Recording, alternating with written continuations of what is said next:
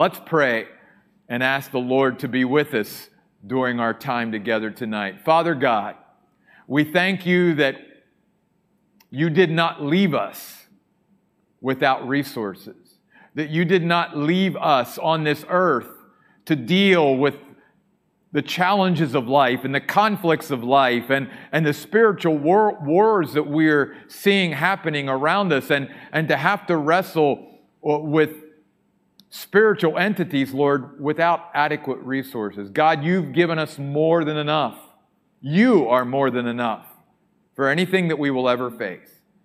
And God, you have clearly put us out on this battlefield so that we, Lord, could be used by you to change people's hearts as they look at us and how we live and how we proclaim you and, and how we live for you, God, that, that you can use our testimony, our life, our lifestyle, how we carry ourselves, God, to be a change agent in this world.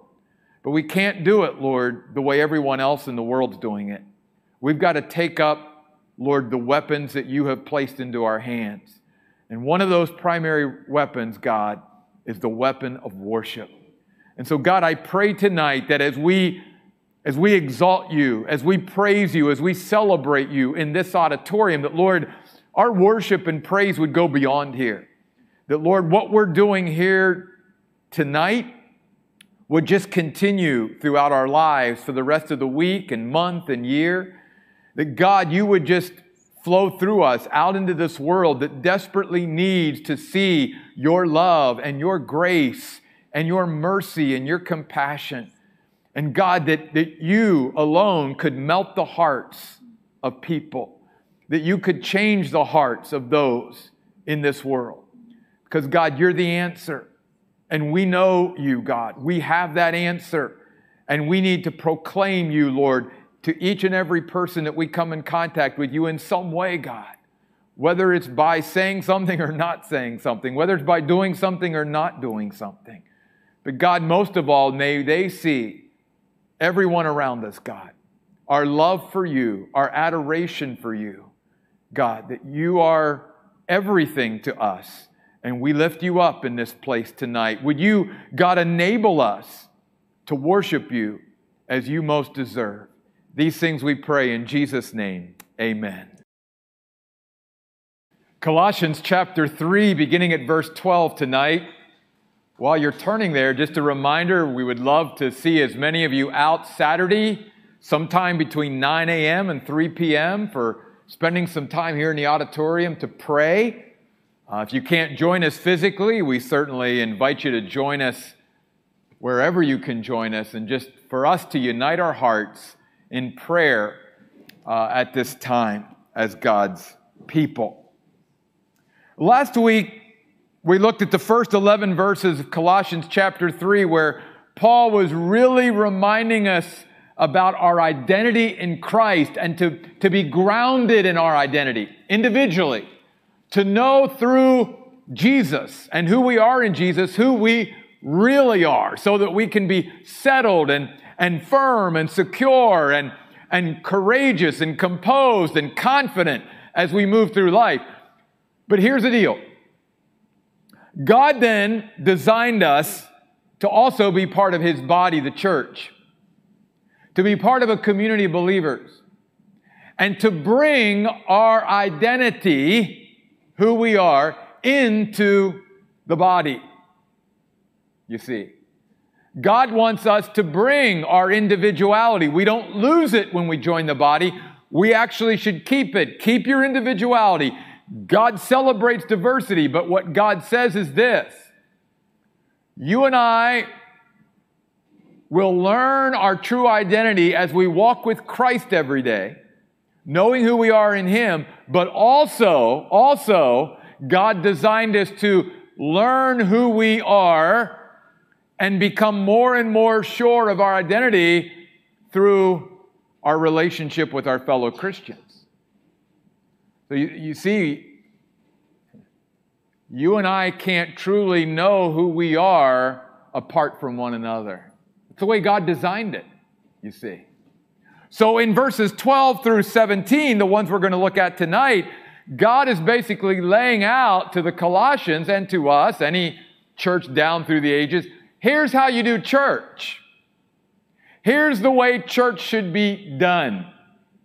So that as you and I come into the church, either searching for our identity or knowing who we are, joining ourselves in fellowship with other Christians, then we begin to express our identity as part of the church, that others then have their identity shaped by us expressing our identity. And because they express their identity as part of the body, our identity begins to take shape as well, you see, as we come together. Verses 12 through 17 are not addressed to the individual as verses 1 through 11 predominantly were. These are addressed to the community. these are addressed to the corporate body. And so let me also say again that you cannot read or study this passage of scripture without realizing something. You and I can't carry this out if we're not together. We just can't. As much as it's great that we can do the distance thing and, and all of that, this kind of stuff can only be carried out in close proximity to each other. And in the first three verses, 12, 13, and 14, Paul's basically telling us here's what you wear to church. Now, he's not talking about physical clothes, he's talking about our spiritual wardrobe. Because remember, last week when we talked about our identity, he was telling the Colossians, don't keep wearing the old clothes of the old nature, the grave clothes. They stink. Can't totally get rid of them because we're living in this human body, but you can put them in the back of your wardrobe and choose not to put them on anymore. They're the old life. Don't put those on. And now, beginning in verse 12, Paul's going to tell the people of God, here's what you do wear every day. Here's what you do clothe yourself in, and especially being mindful of that as we come together with one another. Then he gets to, in verses 15, 16, and 17, what the environment should be. What do we do when we come together? And as we wear the things we should be wearing, and as we do as the church the things we should be doing, we continue to grow in our identity, becoming who God created us to be, and by expressing our individual identity in the body, we help shape and encourage others to grow in their identity with Christ as well. So let's first tonight just take a few minutes and look at our wardrobe, if you will. What we are to wear to church is how I'm looking at this tonight. He says, therefore, as the elect of God, as the chosen, as the called out ones of God. So he's talking here to the church. In fact, this word elect, electos, in the Greek language is very close to the word for church, ecclesia. The called out ones, meaning God calls us out of our individual homes and, and summons us to come together as his people. That's what it means to be part of the church. To come together, to worship him, and again, to be a part of this body, this community of believers. God has called us out to be part of something bigger than ourselves. It is holy, meaning distinct. It is realizing that we are dearly loved, that we, as His children, and, and even as a community, that we occupy a special place in God's heart. Jesus Christ gave his life for each of us individually, but he also gave his life for the church. Because he said, I will build my church. The church is very sacred and special and dear to the Lord Jesus Christ. It is what he is devoting his attention to doing today, building his people. But then notice what Paul says clothe yourselves with these things. This is what we as God's people are to wear.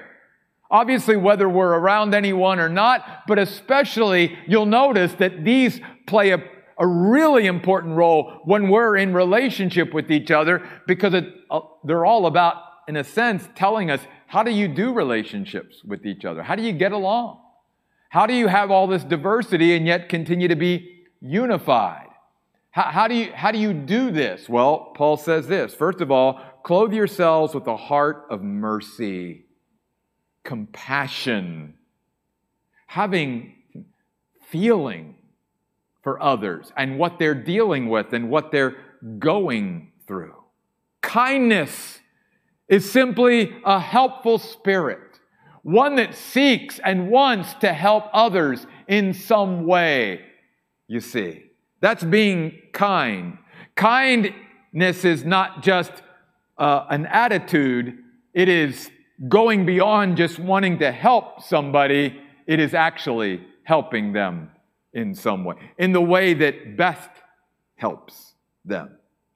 Humility, we talked about Sunday, recognizing in a sense our insufficiency, but God's all sufficiency.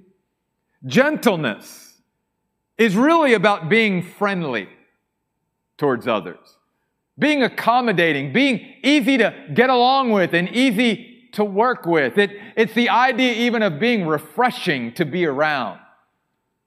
There's only two kinds of people in this world, Christian or not draining and refreshing, or draining and resourceful. They either fill you up or they sap you. And God wants His people, especially when we're around each other, to be conscious of, of being gentle, you see, and then patient. Now, this isn't the idea of being patient so much with people as much as exhibiting a calm, confident composure. It was a word about speaking about being willing to stay under uncomfortable circumstances, knowing that God has a reason for us being in that situation. And instead of trying to sort of get out of it, that we trust the Lord and we remain under it for as long as God wants us to remain under it. But it's not this grin and bear it type of thing. It, it's, it's a confidence in knowing, again, sort of like I'm counting it all joy when I go through these things because I know that God, in some way, is using it spiritually to benefit my life or other people's lives that will be touched my, by mine at one time or who are watching me at that time. That's what it means to be patient. Patient in the midst of trouble and challenge and crisis and adversity and remaining under it until God says, okay, now it's time. Now I'm going to release you from that. Uh, one of the greatest biblical examples I could think of this trait is Joseph in the book of Genesis. Thrown in prison, thrown in the pit, always remaining there. And not that he wanted to be there, but he knew, God, I'm just going to be as faithful to you as I can be until you get me out of here. Because I know that you're preparing me for this. And then he says, bearing with one another. What does that mean? a couple things. It means being a grace giver rather than a grace taker. It means allowing others to fail. Because guess what? You and I are going to fail. And if they allow us to fail, we need to allow them to fail. That's one of the things that I hope as people come and become a part of our church that they understand, especially when it comes to serving. Because so often as Christians, we don't step up and serve because we're afraid of failing, we're afraid of making a mistake, we're afraid of disappointing someone. Can I just tell you, we're all going to fail. As your pastor, I fail. And, and we have to allow each other to fail. That's how we grow and become the leaders and the servants that God wants us to be. And, and if you knew that it was okay to fail, maybe more people would step up and serve instead of putting so much pressure on themselves that they feel like, I got to do this perfectly or else I can't serve. That's the way many Christians approach service, and it's so sad because that's not the way He wants us to be as a body, you see. So we need to wear that bearing with one another and then forgiving one another. Releasing others from a sense of indebtedness is what it means to forgive. Now, it doesn't mean that if they've broken our trust, that we just automatically trust them again. It doesn't mean that we're buddy buddy, you know, that we maybe are as close as we used to be, depending on what happened there and all that. But what it does mean is that you and I are not seeking in some way for some pound of flesh That we're not seeking to hurt them in some way for what they've done to us. That we let that up to the Lord. If the Lord wants to somehow bring some kind of consequence or judgment or whatever upon them, that's fine. Now, when it comes to obviously laws that are broken in our society, then yes, God says that's why we set up, you know, the judicial system and, and all of that is if they break a law, then they have to pay the consequences for it. But here we're talking more about personal offenses and simply release it. Because guess what? God has released our indebtedness to Him completely. And then he says, if someone happens to have a complaint or a grievance against anyone else, and that will come, if you and I are going to do life close to each other, you see, there are some Christians like, well, that never happens. Yeah, I know why it never happens, because you're never around too many Christians that, that often. Because if you were, it would happen, right? You would somehow uh, have, they'd have a grievance against you and you'd have it again. That's just part of being so close to each other. But God designed it that way. So that's why he's telling us all these things. If you and I aren't doing relationships as close as we should be, then what forgiveness do we have to give? What bearing do we have to give? What gentleness and, and kindness? And you, all of these are because we're so close to each other, in close proximity to each other. Then he says, just as the Lord, in proportion to how much the Lord has forgiven us, so you also forgive others. Cancel the debt cancel the debt because Jesus canceled our debt completely. In other words, we don't look at the person who offended us as owing us anything. We just let it go. Now, again, it doesn't mean that you and I navigate that relationship maybe the way we used to. But what it does mean is, again, we're not seeking something from them because of what they've done to us. We let that up to God. And then he says, here's the last thing I want you to wear. That the thing that basically wraps all your other clothes up. Everything else is underneath this. This is like the, the overcoat or the belt or the robe or whatever. This wraps it all up, he says in verse 14. And upon all these virtues, wrap them all up with love, as God is and as God shows, because that's the perfect bond that's the uniting principle that keeps us all together is the love of God. And we know that all these things that we wear can only be consistently and faithfully worn by us, even as Christians, as we rely and depend upon the Spirit of God. Because you and I can't live on the, at this level on our own. We need to be supernaturally empowered continually to clothe ourselves with the wardrobe of God. To be merciful, to be kind, to be humble, to be gentle, to be patient, to bear with one another, to forgive one another, and to love one another. And Paul is basically saying to us when you come to church and when you do your relationships with other Christians, this is what you are to wear. Then he says to us as the church, and now, this, when you come together, is what we need to do. Three things promote peace, promote the Word of God, and promote the worship of God. In fact, these verses are the verses that we use in our bulletin and other places to remind people that at the Oasis, this is why we have the Word and our worship complement each other rather than compete with each other.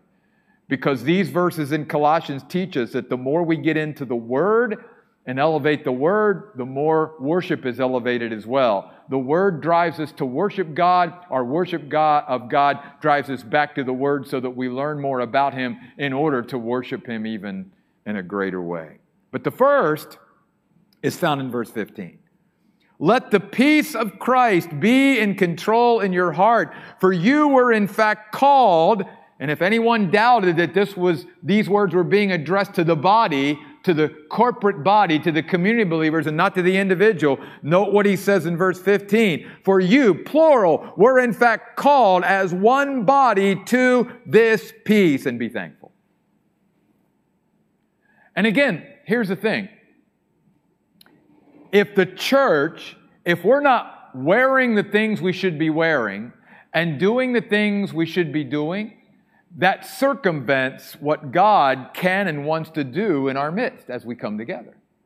It prevents us individually from continuing to grow in our identity in Christ, and it, it short circuits the church being the place where we can sort of influence and, and positively affect others growing in their identity too. It prevents all that. Because if we're not wearing the clothes we should be wearing, then we begin to become more of an irritation to each other than someone that we want to get close to and stay close to and realize you can be my iron and we can sharpen each other. And by coming together, we can be better together than we could be apart, spiritually speaking. Now, I'll say this. There are even some Christians that you know, the closer you get to them, they do not benefit you spiritually. Then in wisdom, you need to be careful and cautious. Just because they're another Christian doesn't mean you should be close to them. You and I have to figure out who it is that we truly benefit and profit from. And, and hopefully, too, we're open to God leading us to the right people and the right fit that we talked about a couple of weeks ago. So, with all of that said, Paul says, here's what we need to be about when we come together peace Blessed are the peacemakers, for they will be called the sons and daughters of God, Jesus said. He says, if you and I are wearing all these right clothes, then peace will be a part of our fellowship. Harmony, tranquility, you see. And the peace of God will also be our, our umpire, our arbiter, as we make decisions as a church. It will be the deciding factor in what needs to be settled in our hearts. Now, that's true individually, but in this passage, He's talking to the church corporately. And then he says, and be thankful. Keep on being thankful. Keep counting your blessings every day. You see, the word peace here is a word that speaks about being joined together, being bound together, being tied up together. That's why even individually we, we lose peace when we say, I, am I'm, I'm all apart. I'm, I'm like falling apart or I'm scattered in pieces. It's like I, I don't know what to do. My mind's over here and scattered in different directions. The only way you and I have peace is when we allow God to bring everything under Him and it's all, it all comes together. And the same thing is true corporately. God wants to see us all be able to come together and be promoters of harmony first of all with him and then with one another. James says in James 3:18, righteousness is sown in peace by those who make peace. In other words, God's Spirit needs a certain kind of soil, if you will, or environment to work effectively in. God's Spirit is going to be quenched and grieved in an environment where Christians are fighting and striving amongst each other, where there's all this discord, where there's all this division. Basically, the Spirit of God says, I don't have the proper ingredients in which to sow righteousness. But when we are striving to be at peace with each other and to create and maintain this peaceful harmony and unity amongst each other, then the Spirit of God can come down and fall and plant us into that soil and can truly root us and begin to work spiritually to grow us in that kind of an environment. That's why it's so vital that we wear the proper things to church we should be wearing so that peace and the promotion of peace is something we're very conscious to do. And I will say that in the last 10 years, we, at least so far at the Oasis, have been blessed overall to be a church pretty much of, of unity and harmony. There have been times where the devil has tried to get in there, and I'm sure the devil is going to continue to try to get in there because one way that he destroys what God wants to do in his people is by dividing us. By dividing us.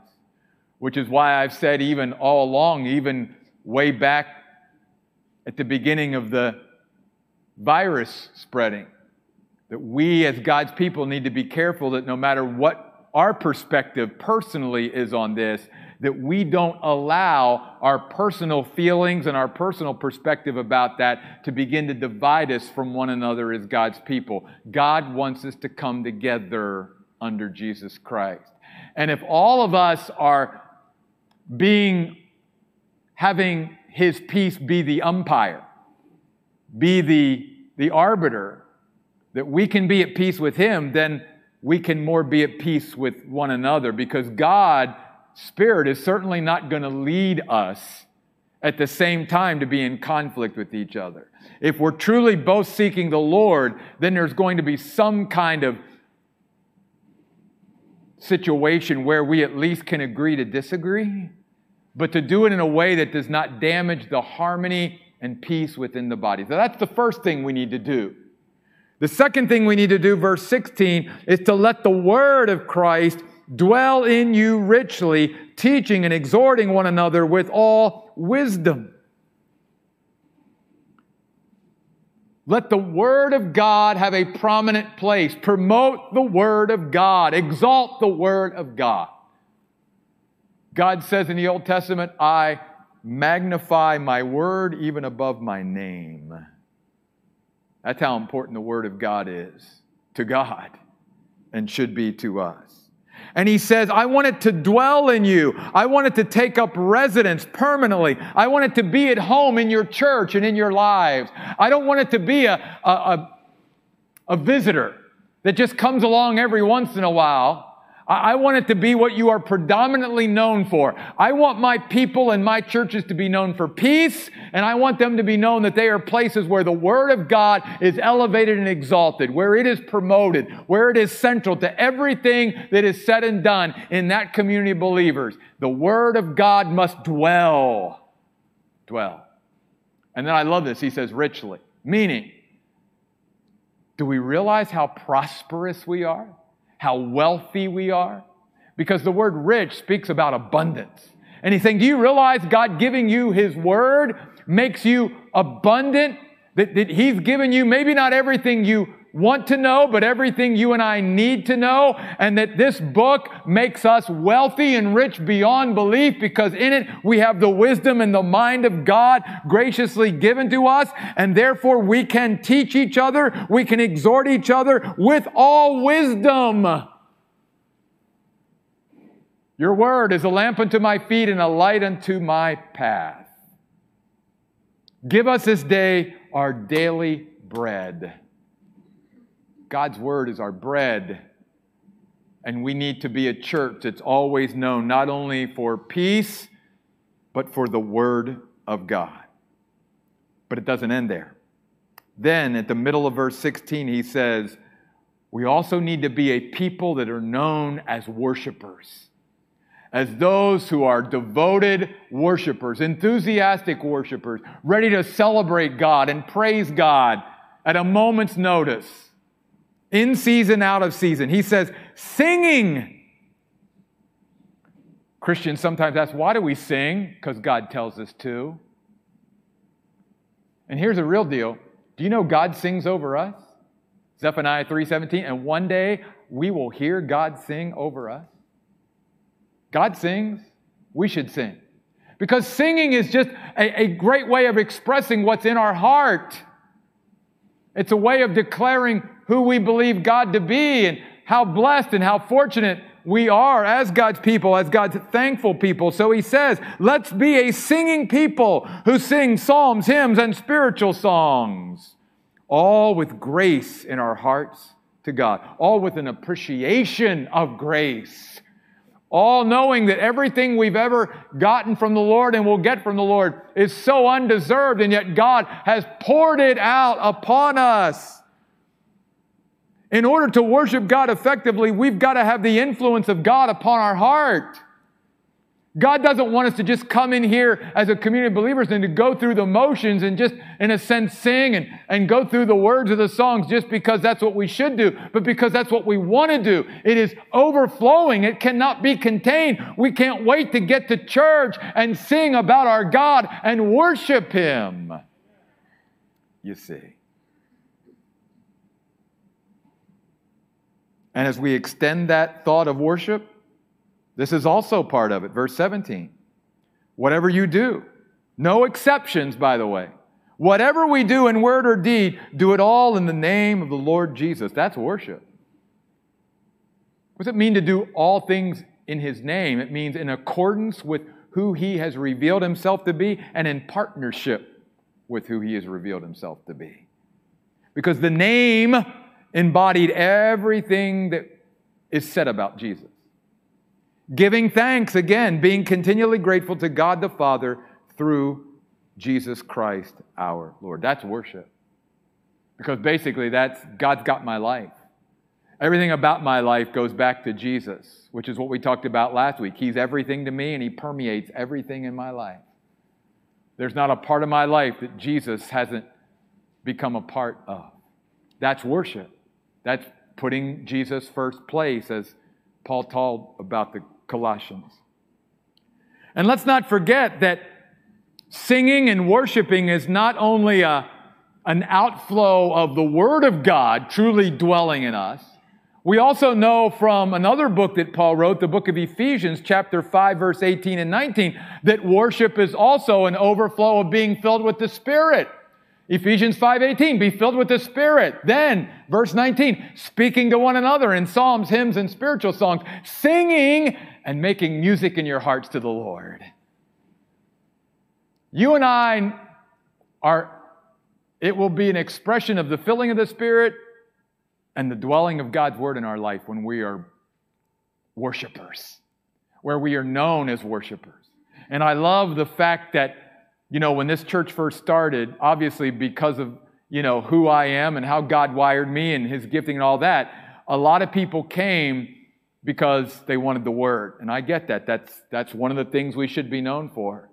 But I'm so glad over these 10 years, and especially under the influence of our worship leader, Nicole, that we are moving towards also becoming known as a church of worshipers. Because that's what we also should be known for that when, when people think of the oasis, what God wants others to think about, what He wants us to think about is this is what we should be about peace, the Word of God, and the worship of God. Wearing what we should be wearing to church so that we can continue to grow in our identity and so that we can enable others, our brothers and sisters to Christ, to grow in their identity. This is a message to us as the people of God. And I want to end with this. And then I've asked Nicole to come back up and end with a song tonight because this is all about, you know, so much about worship and overflowing with thankfulness. I, I want you to see something real quickly with me. Even in the passage tonight, look at the end of verse 15. Be thankful. Keep on being thankful. Then the end of verse 16, all with grace. Well, grace is just an appreciation of God's grace. That's also being grateful or thankful. And then verse 17, giving thanks, being continually grateful. But you know what? Being thankful wasn't only written down here. Real quick, just go back with me for a moment to chapter 1, verse 12. Notice he starts off in the very first chapter, giving thanks to the Father who's qualified you and I to share in the saints' inheritance in the light. Then go over to chapter 2, Verse 7 rooted and built up in him and firm in your faith, just as you were taught, and overflowing with what? Thankfulness. Then we come to chapter 3, the verses we looked at, and then go over to chapter 4 real quick. Every chapter has something about being thankful or thanksgiving. Be devoted to prayer, keeping alert in it with thanksgiving. Thanksgiving. Thanksgiving. You know what's interesting? In the middle of this Greek word for thanksgiving is the word for grace. Because again, you and I only learn how to truly be grateful and thankful when we begin to acknowledge, recognize, and appreciate the grace of God. Paul even said, By the grace of God, I am what I am. Paul learned that God's grace was sufficient, that no matter what he was dealing with, what challenges, what crisis, what adversity, what difficulty, what pressures, that God's grace would be given to him and that God's grace was sufficient. and that everything you and I have and will look forward to throughout all eternity is all because of the grace of God. We didn't deserve any of it. We have it all, though, because of grace. I say all that because if that doesn't stir within us a heart that wants to worship God, I don't know what can. But I also wanted to use this as a bridge to our song tonight. Nicole, I'm going to ask you to come on up. This song is a very familiar one to all of us. It is well with my soul. You know the story, the background of this song. This man lost his family. And after he learned that he had lost his family, he sat down and wrote this song. How could a man, even a Christian, write a song saying, It's well with my soul, even after I just learned that my family has perished in a tragic accident? Because of God's grace. Because of God's grace. God's grace is wonderful. It's marvelous. It's amazing. We've, we've heard all those songs throughout our Christian life. You and I stand in God's grace. We live in God's grace. We're going to be carried into eternity with God's grace. There's never a moment where God's grace is not dripping off of us, if you will, as God's people. So, would you stand with me tonight? And as we sing and sing it out, it is well with my soul. Let's sing it with grace in our hearts to the Lord tonight.